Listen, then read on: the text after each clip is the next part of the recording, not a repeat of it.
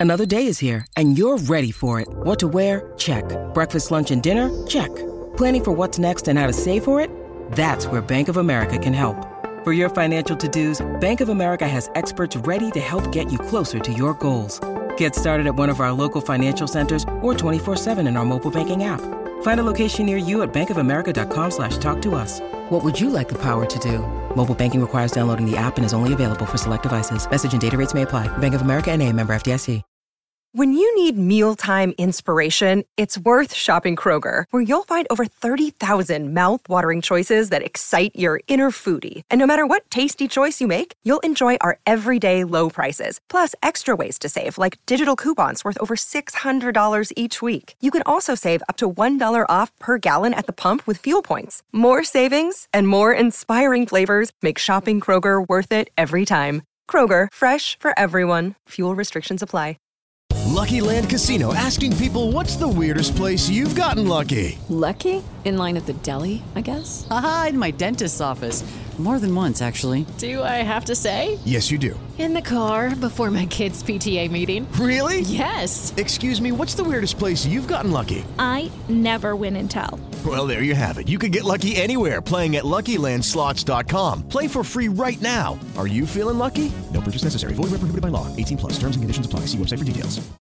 Football Social Daily. The crown awaits with a 100% up to £150, plus 50 free spins over your first two deposits at kingcasino.com. Over 18s only. Terms and conditions apply. Please play responsibly. BeGambleAware.org. Hello, welcome to Football Social Daily, Premier League news and opinion in podcast form.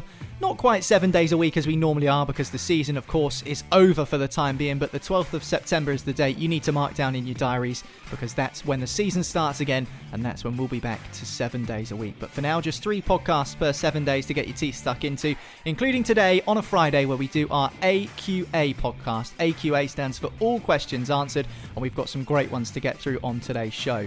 Not only will we be answering your queries, we'll also be looking ahead to tonight's return of the Champions League. Manchester City take on Real Madrid. Manchester City fans, understandably nervous, can Pep Guardiola scoop that European crown that he's been hunting for ever since he arrived at the Etihad back in 2016? Also, Premier League clubs have voted on the five substitution rule that will be scrapped for next season. The short lived rule that was in place during Project Restart will be no longer. But is it the right decision? We'll be asking today's podcast pundits, Marley Anderson. Hello, Marley. Hello, mate. And we've also got Steve McNaughton. Hello, Steve. Greetings. We okay? I'm very well. How was your time off, Steve? I know you had a, a bit of time away. Uh, yeah, it was not too bad, mate. You know, it was spent in the the good old UK, you know, camping and days out and stuff like that. So things to entertain the kids, as you can imagine. Sounds good. Um, and Marley, your seven days hasn't been as entertaining because I think there's been lots of drilling and banging and building work going on next door. Yeah, I think next door's somehow having some uh, some brand new windows and front door, I think, fitted. So it's just been like constant. Soon, like half eight in the morning, the van pulls up and uh, you know all the drilling and banging starts, which is great. But I'm trying to get my house on the market, so I'm trying to uh, trying to get out before it all finishes. To be anyway, let's get straight on with today's agenda. My name's Niall, and uh, first up, we're going to talk about Manchester City versus Real Madrid. That game takes place this evening as the Champions League returns. It's been a while since we've seen Champions League action, and of course, there are still ties that are in the balance. Let's not forget Chelsea are in action too against Bayern Munich, but somewhat dangerously, we're all kind of writing off a Chelsea comeback. They are quite comfortably behind against Bayern. So let's focus on City versus Real Madrid, where Manchester City do hold the upper hand, Marley. Pep Guardiola has said pretty much since he knew Liverpool were going to win the league, which was ages and ages ago, that the Champions League has been his prior his prime objective. Um, I mean, they've got to see off Real Madrid. Real Madrid look more rejuvenated than they did um, when the first leg did take place before the lockdown period. So, can you see this one being um, a lot trickier for Manchester City now than it was originally? Uh, I think so. Yeah. Um, I think. I mean, I said on I think it was Wednesday's podcast that I think this is going to be the the very best Real Madrid that you can get. Um, with with no distractions, with the league won and, and already over, and um, you know, they've had what a couple of weeks now to just concentrate purely on this game and come up with a formula to uh, to try and turn over the one the one goal deficit they they've got. So Um, I know it's the same for Man City as well, um, and obviously City are still favourites to uh, to go through with that with that advantage, but um, and the two away goals as well. But you know, Real Madrid have got such a love affair with this competition that they're not gonna they're gonna try and win it for the the fourth time in, in five years and continue that sort of domination of the of the whole thing. They're not gonna want to uh, give up easily, and uh, they're going to want to complete the uh, the double because they've already got the first La Liga mm. in a in a in a few years, I think. Um, so they want to finish that off with uh, with the Champions League, and uh, obviously with City, they need to do it because it would be the perfect way to rub it into UEFA's noses uh, about the the Court of Arbitration for Sport thing coming back to, to bite them in the ass, but it's going to be a good game. It'll be a really, really good game. Um, it's a shame no, shame no fans are there to see it, but it is what it is, and uh, I think we're in for a cracker, to be honest. I hope so. Although the one question mark over Real Madrid from a squad perspective, Steve, is that Gareth Bale has been completely omitted. He won't be playing against Manchester City. Um, understandable given his kind of ruptured relationship with Zinedine Zidane, but considering what he's done for Real Madrid in the Champions League, he's basically won them the competition almost on his own, in from a final perspective, anyway, in, in that sort of context, a couple of times over the last five years. So, I mean, although it's not a surprise that he's been left out, is it a foolish mistake from Zidane? Well, I think there's there's there's obviously serious relationship issues with the two, and I think you know it, it, it's obviously stemmed into the fan base as well because the fans that don't really like him either. Uh, even considering what you've just said about the two finals, certainly that, that victory against Liverpool in um, in in 2018. Um, but there's conflicting news coming out because you know people are reporting that Bale has said he doesn't want to play in it. Um, and then when I look look at the celebrations of when Real Madrid won the league and how on the periphery Gareth Bale was not really getting involved in the celebrations, if you like, I think that it might be a case of where you know Real Madrid need absolute focus for tonight. Um, they've got a job to do. Um, you know, are they a team that, that can do it? I think you know they've got a chance of doing it tonight because you know City aren't particularly great at the back. Um, but I think they've probably just said we just don't need the distraction of Gareth Bale, and there's probably been some words said, and, he, and he's you know kind of threw his toys out the pram a little bit and said, well, I'll just sit this one out. You know, I'm not I'm not up for it. And um, I think the thing's been toxic for a good while now, and um, obviously Real Madrid have I seen something on one of the websites, um, might have been Sky Sports or, or something like that, saying that Real Madrid regret blocking the China move. Um, you know, when when Gareth Bale was offered a million a week to go and sign for, for one of the teams over there. And there's just that the whole vibe of it isn't great. And, you know, somewhere in there, there's a special footballer who scored some wonderful and really important goals for Real Madrid. Mm. And that, but there's just this this lack of connection really um, between Gareth and, and Zinedine and and the club and fan base really and I think there's there's a lot happened I mean obviously we we seen the banner with you know um, Wales Golf Madrid in that order um, it, it's just not a great situation, and I think Real Madrid will probably be looking to cut the losses at some point very soon. Yeah, it wouldn't surprise me if we do see the end of Gareth Bale's time at Real Madrid come the end of this transfer window, which of course ends on October the 5th because it's been extended due to the coronavirus pandemic. Steve fleetingly mentioned Manchester City's back line, Marley. They've just signed Nathan Ake. We knew it was on the horizon. They've signed him from Bournemouth. 40 million to 41 million pounds is the reported fee good addition, you'd argue, for Manchester City, who do need some strengthening at the back. It has been a little bit wobbly for them, although they still managed to finish comfortably second in the Premier League this year. Yeah, I think I think that's good business. Um, you know, a lot of people say, "Oh, well, he, know, he's part of a relegated side that that um, that conceded a lot of goals and have done for the last four or five years," but I don't really think that reflects on him as a player. I think he's uh, he's by far the best of that bunch think when you're in you're in a defence with you know no disrespect, but people like Simon Francis, Adam Smith, Steve Cook, and you've got a goalkeeper constantly rotating behind you. They had, they had Boruc, Begovic, and then this season they've had Ramsdale, and there's always you can't pin you know a poor record on, on one man in a in a five man defensive unit, and arguably, but even an eleven man defensive unit because everyone has to chip in and do their bit. So I think there are there are, there's always bargains that need to be um, taken from from the relegated clubs. Uh, like Liverpool got Andy Robertson from Hull, um, Leicester got Maguire from from Le- uh, from Hull as well. Um, and then recently, obviously, Liverpool got Gini Wijnaldum from Newcastle after he came off the back of a, a, season where I think he scored 14 goals. So if you look at what them them players have done, I mean, Robertson and Maguire, um, have, I mean, sorry, Robertson and Wijnaldum have gone on to win the, the league and the Champions League in the last couple of years, and Maguire is now the world's most expensive defender. So there's always value. Mm. Um, and there's always good defenders and good players that do go down, um, and I think you'll see that in coming weeks with you know, the cherry picking of Norwich, Watford, and Bournemouth players, uh, which has seemed to have started with with Ake leaving. But I think it's great business for Man City because I think he can play. Um, he can obviously play centre back, um, but he can also play left back, which is obviously a problem problem position yeah. for, for Man City. And I wouldn't be surprised to see him start the bigger games there. Um, you know, the ones where you're playing, you've got a particularly dangerous winger if you're playing, say, Man United and, you know, they signed Jadon Sancho or they've got Martial on, on one wing, then maybe uh, you wouldn't you wouldn't uh, be surprised to see Nathan Ake go out there and try and man mark them out of the game kind of thing. Um, but obviously they haven't got in tonight. But I think next season they'll be uh, the one step closer to uh, to sorting out that defence. And mm. they've had a bit of a blow this week with Eric Garcia saying he wants to leave, but I don't think that'll that'll affect their business this season. I think they still want another centre back, regardless of signing Ake. So they'll see. Um, they you know they, they've clearly identified the defence as a place to, to mm. strengthen, mm. and I think even Stevie Wonder could see that that uh, defence needed strengthening at, at some point. So it's good to see them doing it.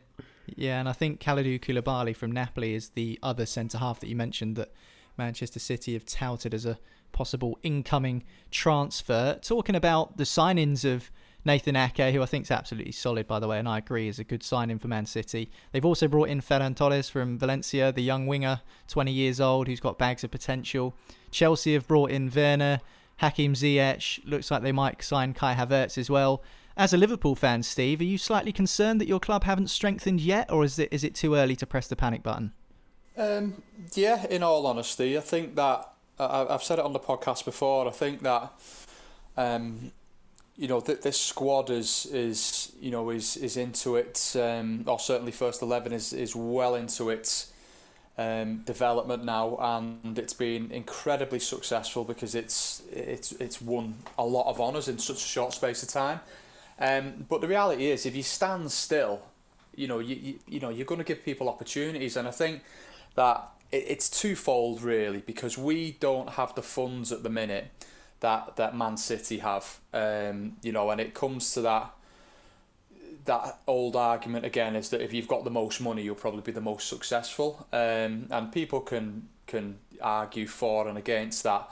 Um, but the reality is, you know, if I, I think if, if City do sign Koulibaly, and I think um, who's the other player they've been uh, linked with as well? Um, I can't remember. It's a really, really good player. Um, oh, it's Lautaro from uh, Inter Milan, isn't it? Mm. And um, you know, if they get them two deals over the line and um, you know have a a, a two hundred and twenty to two hundred and seventy five million summer window, um, we we can't compete with that. Um, th- that that's the reality of it. Even though we've got an incredible football team, um, you know we we don't have the means to do business like that as a club and um, you know that that's we've just got to try and do it with the eleven that we've got on the pitch. And I think with Liverpool we will try and solidify our bench a bit, and I think that that's what the plan is. Um, you know, with some of the, the players, obviously there's an interest in Jamal Lewis from uh, Norwich, which I think would be smart business.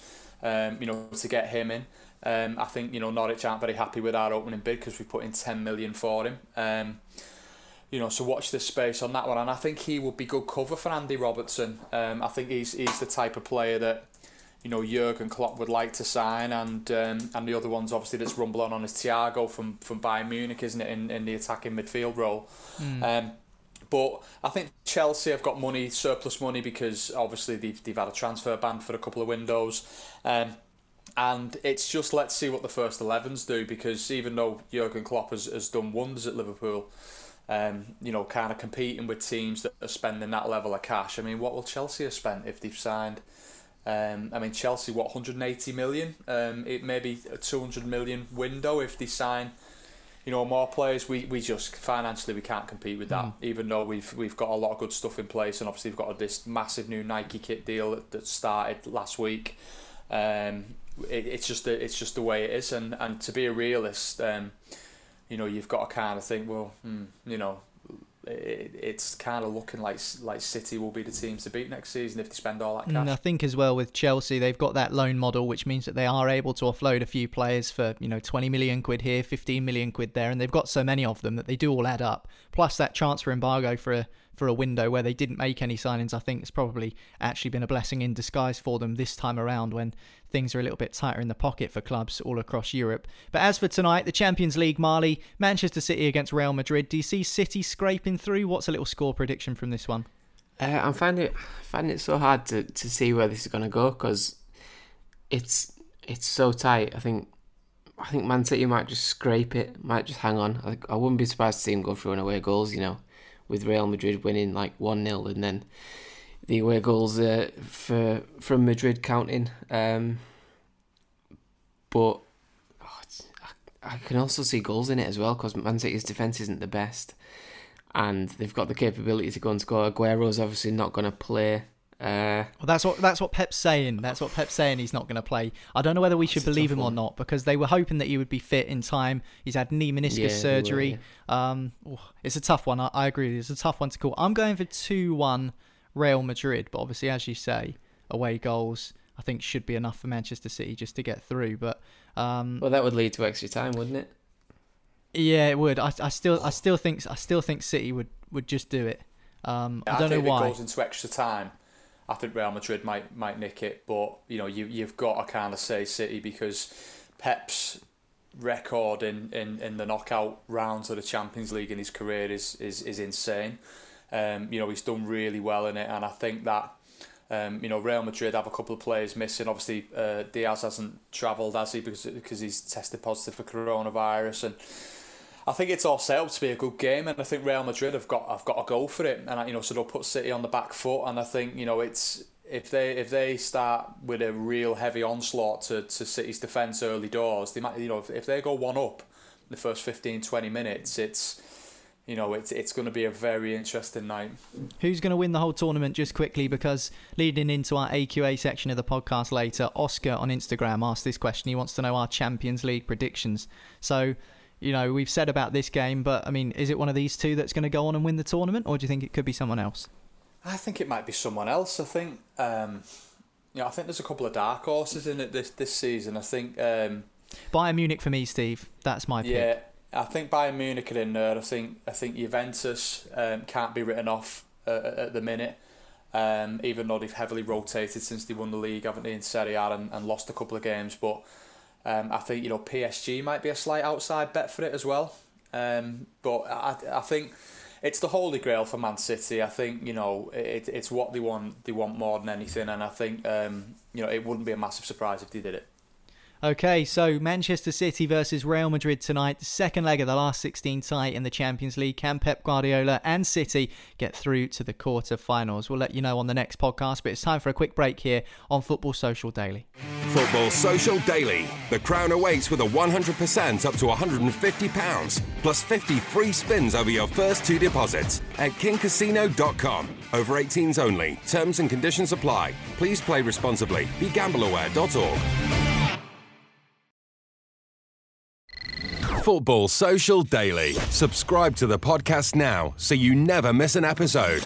Welcome back to the podcast. I'm Niall. Alongside me, I've got Steve and Marley to chat all things Champions League. Well, we've done that bit, but now we're talking about the Premier League again. The five substitution rule, it's been scrapped. Premier League clubs voted yesterday on whether the rule to allow five substitutes in a single match, which we saw since Project Restart commenced to finish the season in that flurry of games um, just over the last month or so. That was firmly in place, and um, it definitely met mixed opinion, I would say, this five substitution rule. Of course, if you're not familiar with it, usually it's three substitutions, and once you've made your three substitutions, that's it, you can't make any more. This five substitutions rule means you can make five subs, but you can still only make three substitutions in terms of a time frame. So you've only got three substitution windows to do that. Sounds a little bit convoluted. Don't worry about it because it's not going to happen next season. Now the clubs have voted against it. It's been scrapped.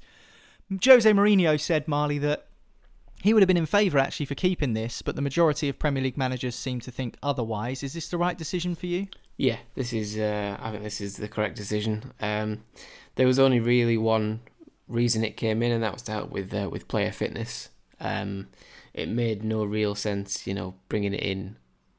Otherwise, like I don't think anybody would, if this whole COVID hadn't happened at all, I don't think anybody would have been campaigning for for uh, more substitutes um, in the, in the coming years. So I think um, it's right to get rid of it, and it's right to. It's just I think it's just more fair. I think we've talked in the past about it it benefiting the big the bigger teams.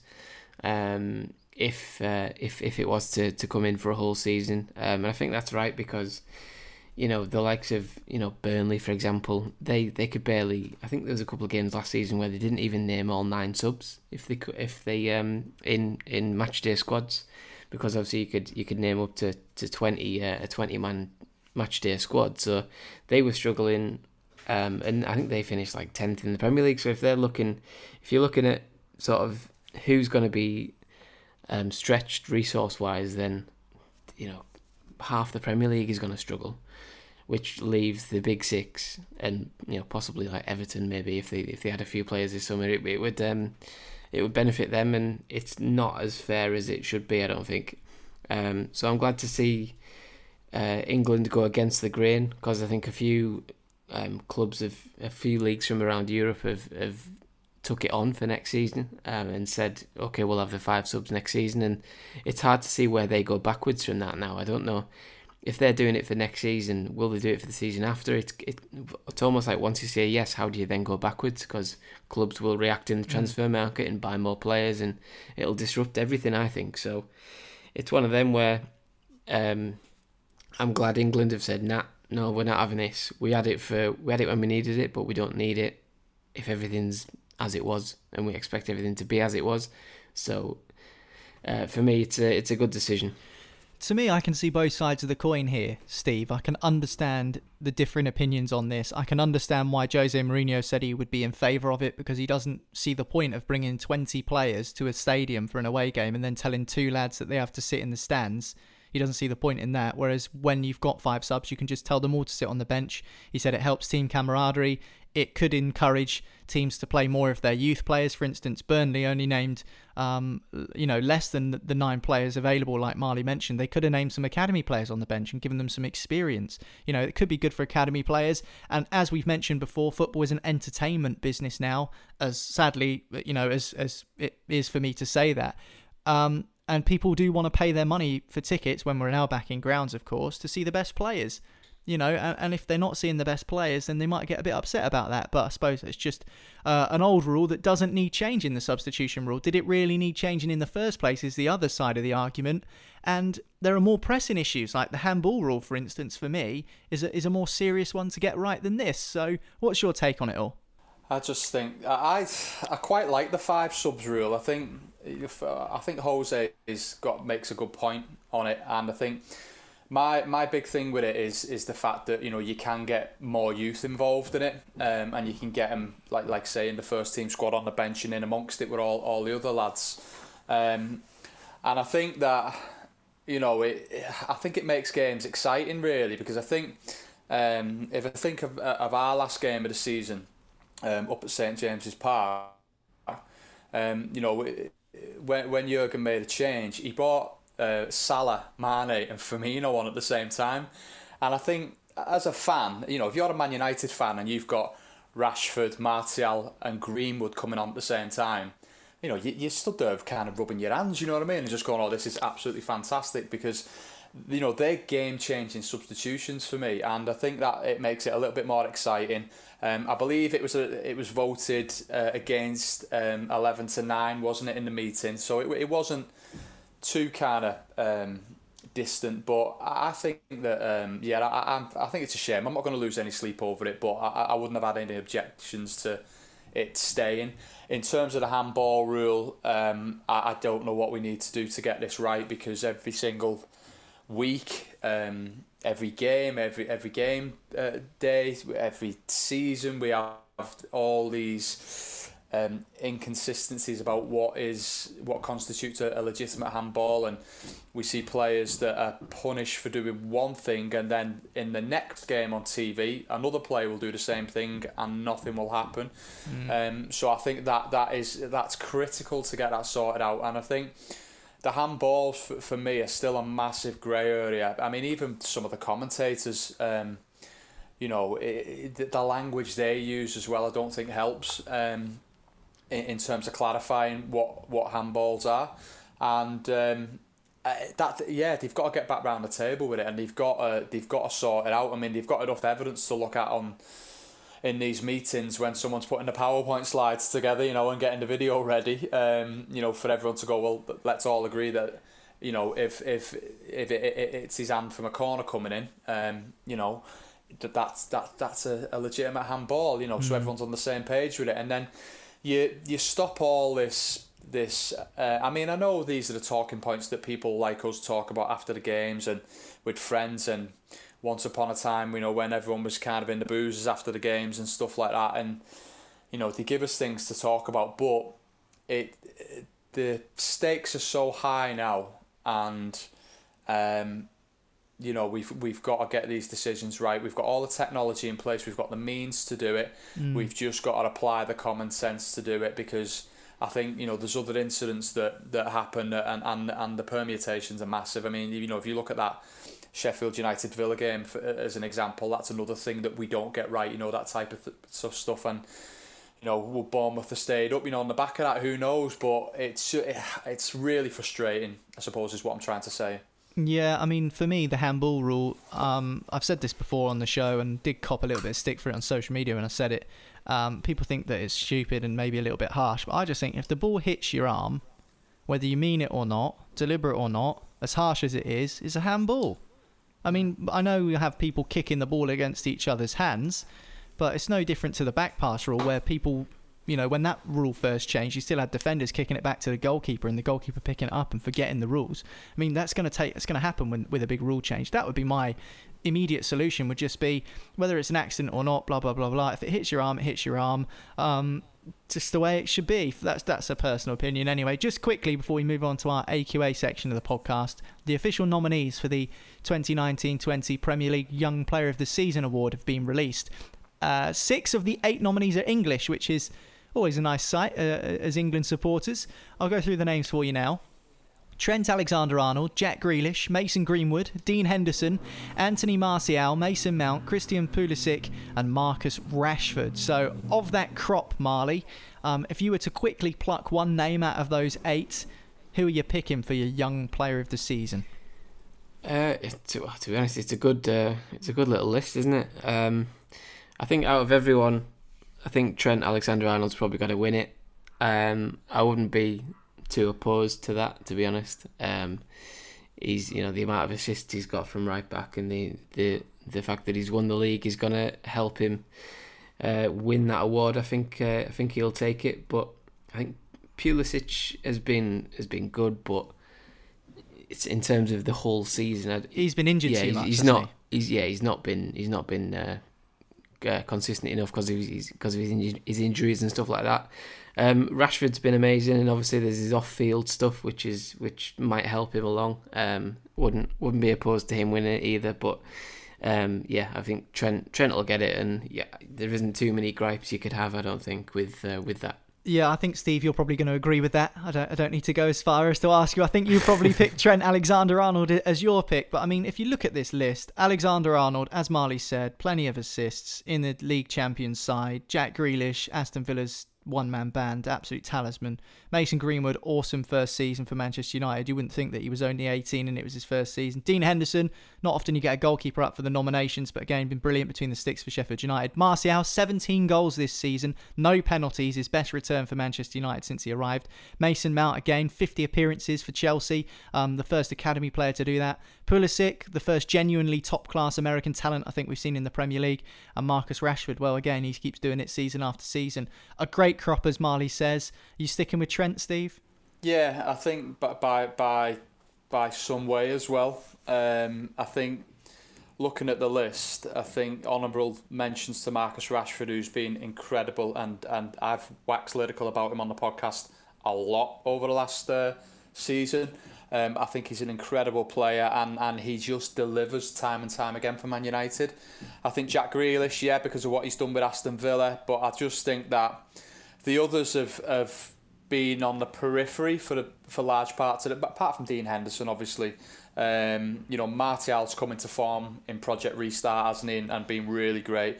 Mason Mount had a good season with Chelsea, but um, Mason Greenwood is very exciting, but I, am going to stick with Trent. You know, the goals, I mean, let's not forget he's, he's scored in a good amount of goals as well as a, uh, from his position as, uh, as right fullback and the assists and all the honours um, of recent times. But I think that the way that he dictates a game for Liverpool is is just incredible. And I think, you know, he's the best right back in the world, I think, by some way.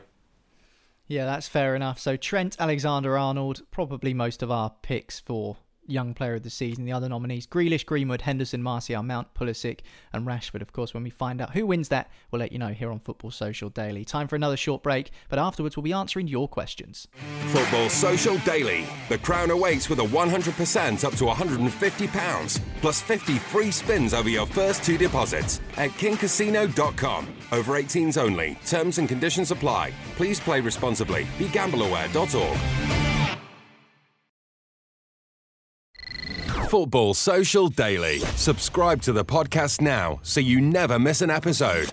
Welcome back to the podcast. Niall Stephen Marley here alongside you on Football Social Daily. And it's time to answer your questions because it is our AQA section of the podcast. Four questions to get through, and we'll try and rattle through them as quick as possible. This first one comes from Frank on Instagram. Uh, and don't forget, by the way, you can send in your questions however you want on any of our social media platforms, whether it be sliding into the old Insta or Twitter DMs or let, letting us know on Facebook as well. You can just search for Sports Social here. just search for Sports Social wherever you get um, uh, on any social media platform and you'll find us. Um, first question does come from Frank on Instagram. This one probably I'll direct at you, Marley. Who will attempt to buy Newcastle United next? A multinational conglomerate or another state? Jesus. I don't know.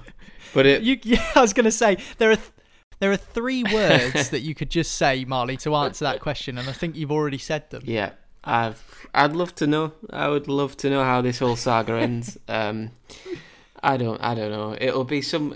You know, the the wise money. If you were to pre- predict somebody, would be on a, Amanda Staveley and a new consortium because she's tried, I think, three times now to buy Newcastle with three different uh, groups.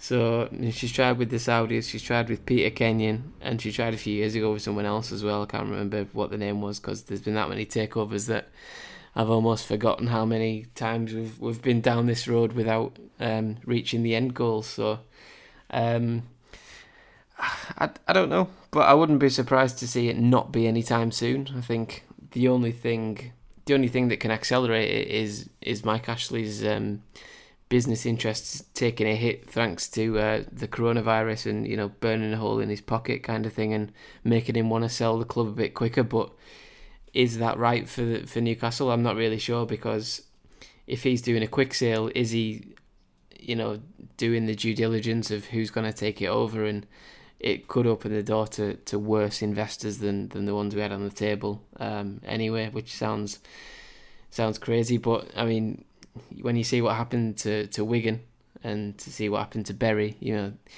there's clear examples of um, of bad owners slipping through the test, mm-hmm. you know, and getting through the testing. If if there's some sort of uh, pandemic going on as well, helping people push through sales, then it's one of them where you know it could it could get worse, but on I mean on this whole thing, I'm still annoyed that the Premier League is still silent on everything. They've still not come out and said why it was um, why it wasn't pushed through. I don't think like me personally, I'm I'm not like I'm not that bothered that they've that they've that the that the deal has stopped. I just want clarity of why it stopped. Like why why didn't they say anything? Why haven't they got anything to say over the past? I think it's, it's nearly nearly five months now. Why is Richard Masters just sitting in his office hoping this all goes away? Because it shouldn't. It shouldn't be. You know, in any walk of life, the governing body of something will always say something on something that affects them. Like it's this the ball was in their court for four months and they not they didn't do anything. They waited. Um, they, they it was like a stakeout. They waited till uh, the Saudis got got annoyed with the deal and walked away. And they didn't say anything, and we thought, oh, they just thought, oh well, if it if it goes away, then it's not our problem anymore. But the fact is, you were sat there with you know the the paperwork and the deal on on your desk for four months. You didn't say anything, so let's go. Let's just give the fans some clarity. Like you, you've been accused over the years of not caring about fans and making decisions that doesn't benefit fans, um, and sort of forgets about them and overlooks them. And this doesn't really help you in any way when you're just sort of saying nothing when something needs to be said. Say say anything. Anything can be better than nothing because at the minute everyone's just losing losing faith in in what the Premier League is because they're not they're just not saying anything, not helping out anyone. Mm, yeah, I think Amanda Staveley might need to start uh, buying some Euro Millions tickets if she genuinely does want to take over Newcastle United because she has tried enough times, as you mentioned. Right then, the next question's from you, Steve. Yeah, so this is coming from Mike on Insta. So thanks for sending that in, mate. Um, and his question is Do you prefer England's relegation structure or Germany's playoff system? So what are we thinking on that? Oh, it's got to be relegation. It's got to be. I just think. I just think relegation is is a part of an institution of English football, isn't it? The relegation, um, and it gives you something to play for, doesn't it? At the end of the season, you know that when a certain time has been reached that you're either up or you're down. You know, after 38 games of the season, if you're in the bottom three, you're down, and you're you know destined to another season in the championship. I think the playoffs in our country um, are unique. I think the, the championship playoffs are, are, different to how they do it in every other country. I think in Scotland they do it as well. The bottom team of the top league plays the top team in the second division. Um, I'm not sure I agree with that because I think teams that do finish at the top of their league do deserve to be rewarded, and I think that that's the way it should be in, in the English game, the way it is in the English game. For instance, you know, who, whoever won the championship deserves to go up um, to the Premier League. In this case, Leeds United. They've been the best team over the course of the whole season, and therefore their just reward is to have a stab at the Premier League again for the first time in 16 years. Now, imagine the drama if Norwich City beat Leeds in a playoff. It'd just be outrageous, wouldn't it? You know, you couldn't you couldn't even imagine the uh, the uproar on social media if that happens. So, yeah, I think to be honest. I think relegation I prefer, although I do quite like the idea of the kind of the the the the extra playoff down in the bottom, you know, between the bottom team and and the, the winners of the league below. But I just think it if we adopted that method that Germany had, I think that we wouldn't see the likes of Bournemouth or Brighton or any of those teams in the Premier League because I think you would end up with a with a bigger gap between the Premier League and the Championship where the teams that are in the bottom half of the Premier League would comfortably beat those in the top half of the Championship. And I think we would end up seeing that season after season. It would just be, oh, Norwich stay up again, oh, Norwich stay up again. So I do think it's only fair that we do it that way around. I don't know what you think, Marley. Um, well, to be honest, on this, I, I've always looked at the, the German league and I quite like the idea of a one off playoff um, to see who gets uh, gets that third spot because I don't know. It's just something about it. I just think you could market it really well. But the one thing I don't like about it, which is one thing you have to have if you do have that, is the um, the playoff system. Um, in the in this in the lower division in this in in England's case the championship, that wouldn't happen. It would just be who finished third playing whoever finished 18th in the Premier League. So, you know, this season it would have been Bournemouth versus um, Brentford for a game in for for a place in the Premier League next season. So, that that does have a a thing for me, especially when it it always gets to me when um, you see championship sides um, compete in the playoffs and the team that finishes fifth or sixth wins the playoff. It always annoys me as as a team like I can I can't imagine finishing third in the league. You know, six seven points clear of fourth and then you know miss out on automatic by like a point or goal difference, and then getting like stung over the uh, over the playoff system. But I suppose on on one hand it, it annoys me a little bit, but on the other hand it brings great drama and a massive um, a massive game at the end of the season where you've got the playoff final and, and somebody competing to get into the uh, the top division over ninety minutes. So maybe it's one of them, but.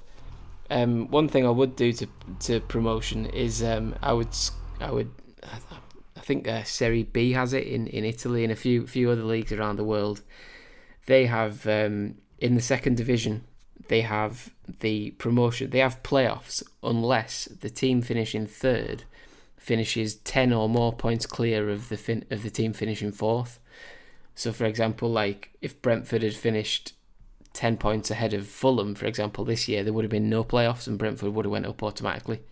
Um, I think that's a really good way of looking at it because it, it is a little bit fair, uh, more fair. But I think it's never going to happen in England because we love the drama and we love the you know the massive the TV stuff that goes into the uh, the playoff final and the, the whole 160 170 million pound game or whatever it is. So I can't see it changing anytime soon. But I do like the idea of the German the German uh, format um, and I do like some of the ideas that go on around the world, but I can't see anything changing in England anytime soon. No, I agree. Anyway, Marley, you've got the uh, the final question. We do have a question from Sam in real life rather than um, actually on social media, um, but we're going to have to can that until the next uh, Friday AQA podcast, just because we're running short on time. But go on, Marley, finish us off with the final question.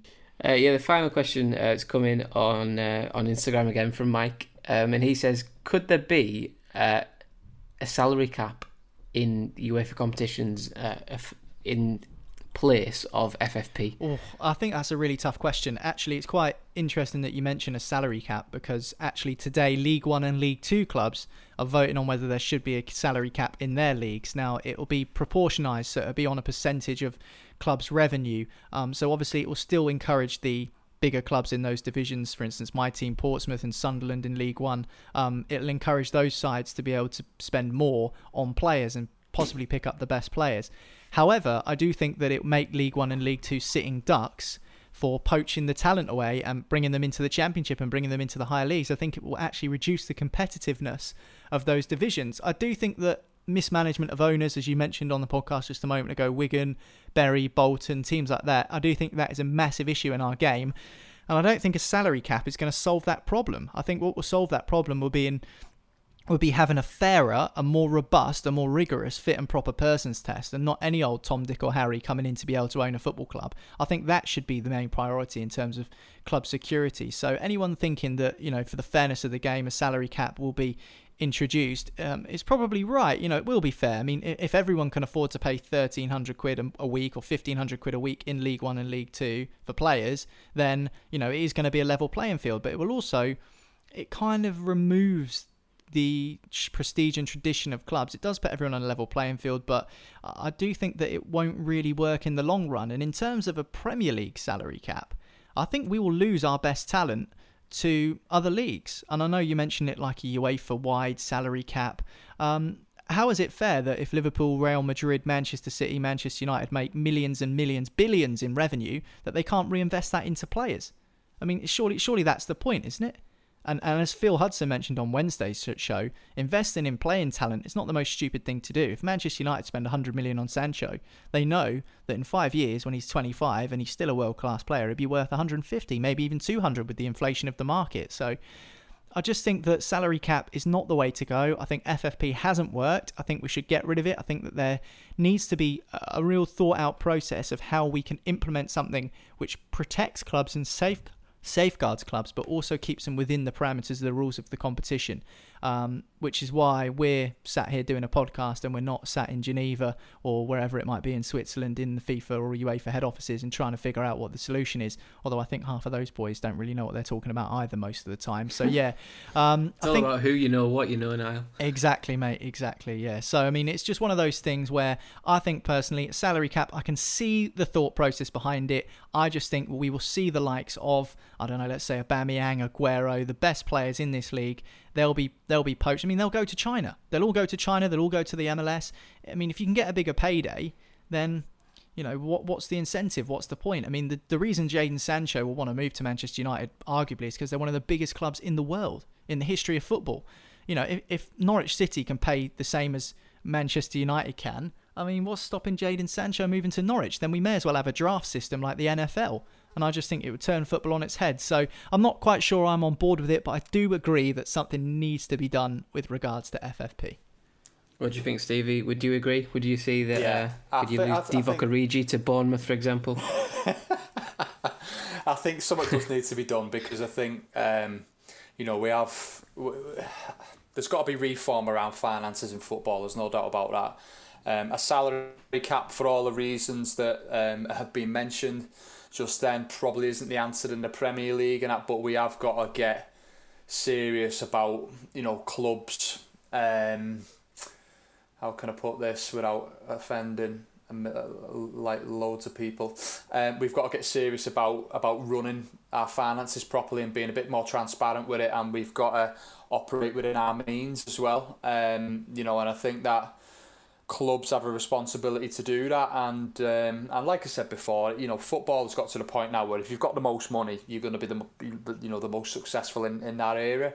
And I think that is something that that um, has got to be sorted out really. And um, salary cap, yeah, no. Um, but but reform on finances and football, more transparency to stop uh, situations occurring that have happened recently, and, and the embarrassment for UEFA, quite frankly, of not being able to to handle a process properly and do do and take you know um, what they deem to be the necessary action. Um, you know because when they've gone to a, a different body, you know the, the process is just being laughed out at the first attempt, doesn't it? So. I think you know we do need that. We do need um, this shoring up. Certainly, the, the pandemic has been a real wake up call for, for finances because some clubs are saying, well, we just can't enter the market on that level anymore. And some are just going, well, hey, you know, we'll spend 200, 300 million, you know, uh, euros or pounds. And, you know, it's it's it's uh, a bizarre system, uh, you know, and uh, hopefully we get some kind of clarity on it in the next uh, couple of years. Yeah, absolutely. I do agree. Something needs to change, Mike, but we don't know what, nor do UEFA by the sounds of it. Anyway, that's it for Football Social Daily for today. Thanks for tuning into the podcast. Don't forget you can hit subscribe or follow or whatever it may be, however you listen to your podcasts, and you won't miss another episode again as soon as a new one's ready. And there'll be three new shows a week whilst the season is in the preseason period. Then uh, you'll be notified immediately. So uh, make sure you do that, hit the subscribe button, and uh, we'll see you next time. Football Social Daily. The crown awaits with a 100% up to £150, plus 50 free spins over your first two deposits at kingcasino.com. Over 18s only. Terms and conditions apply. Please play responsibly. BeGambleAware.org. It's time for today's Lucky Land horoscope with Victoria Cash. Life's gotten mundane, so shake up the daily routine and be adventurous with a trip to Lucky Land. You know what they say. Your chance to win starts with a spin. So go to LuckyLandSlots.com to play over 100 social casino-style games for free for your chance to redeem some serious prizes. Get lucky today at LuckyLandSlots.com. Available to players in the U.S., excluding Washington and Michigan. No purchase necessary. VGW Group. Void where prohibited by law. 18 plus. Terms and conditions apply. Okay, round two. Name something that's not boring. A laundry? Ooh, a book club Computer solitaire, huh? Ah, oh, sorry, we were looking for Chumba Casino. That's right. ChumbaCasino.com has over 100 casino style games. Join today and play for free for your chance to redeem some serious prizes. ChumbaCasino.com. No purchase necessary. Full prohibited by law. 18 plus terms and conditions apply. See website for details.